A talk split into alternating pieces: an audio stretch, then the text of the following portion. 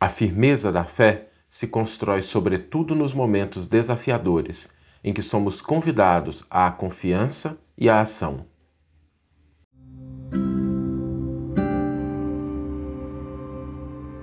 Você está ouvindo o podcast O Evangelho por Emmanuel, um podcast dedicado à interpretação e ao estudo da Boa Nova de Jesus através da contribuição do benfeitor Emmanuel.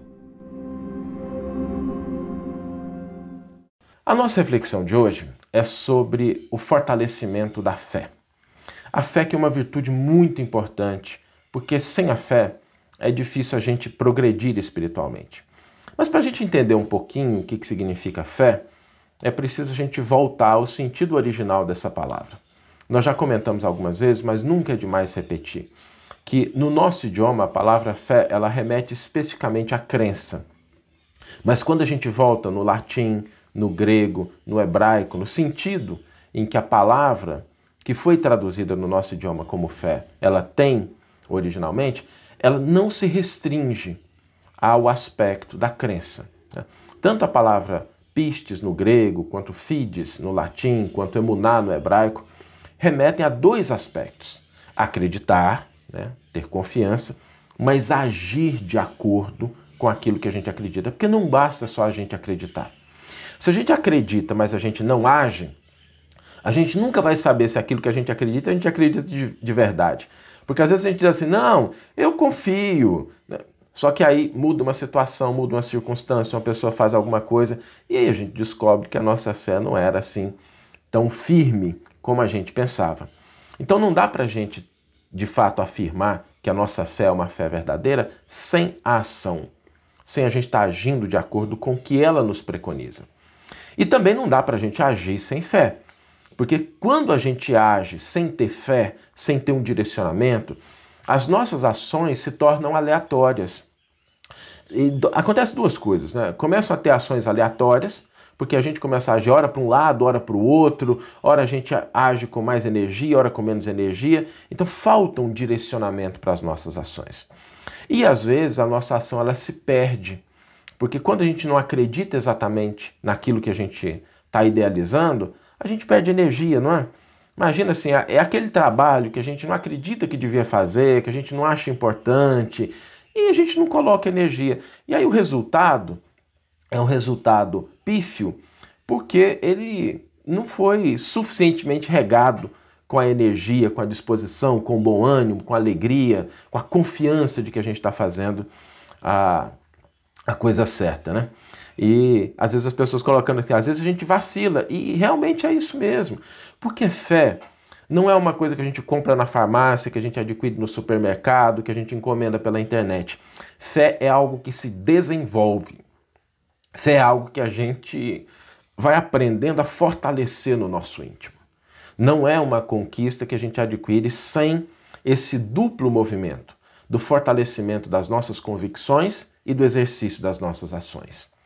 E às vezes a gente pensa que para que a gente desenvolva a fé, a gente tem que ter só os momentos fáceis, e não é verdade. Às vezes é exatamente nos momentos desafiadores, nos momentos que forçam a gente a caminhar um pouco mais, que tiram a gente da zona de conforto, é que a nossa fé se fortalece.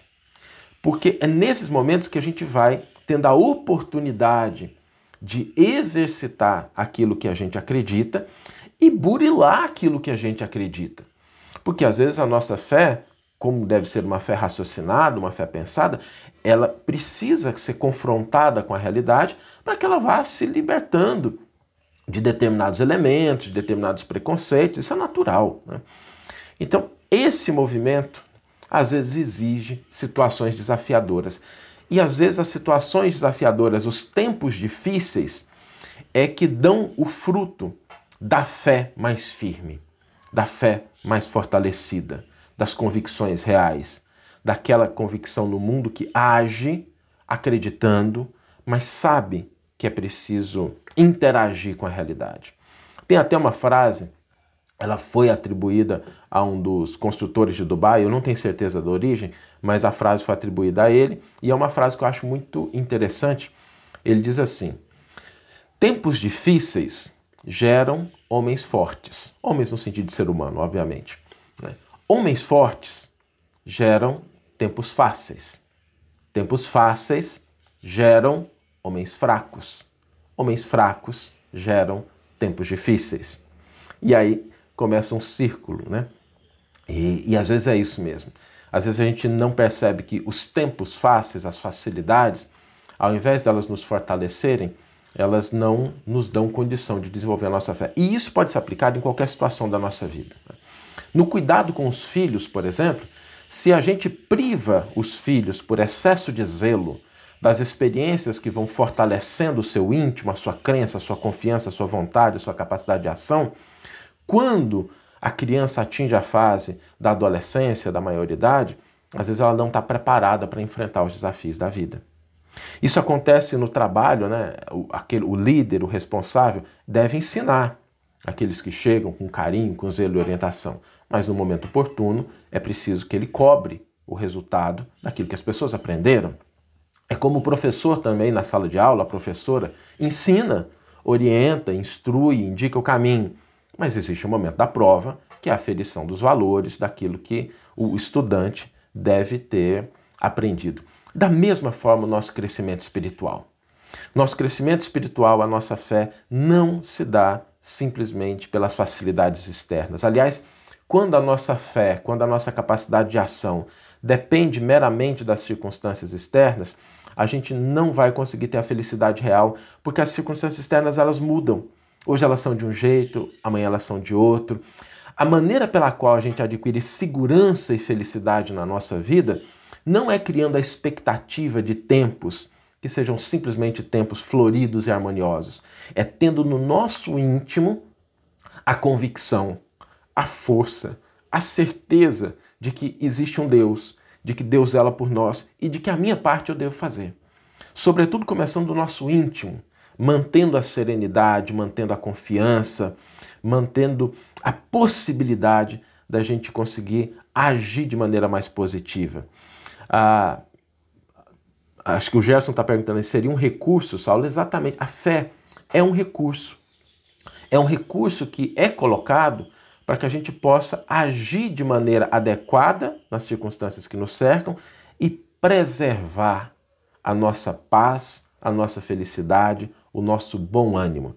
Sem fé é muito difícil a gente caminhar nas estradas da vida, mas tenhamos certeza de que as experiências difíceis, as experiências dolorosas, elas são um convite ao fortalecimento da nossa fé.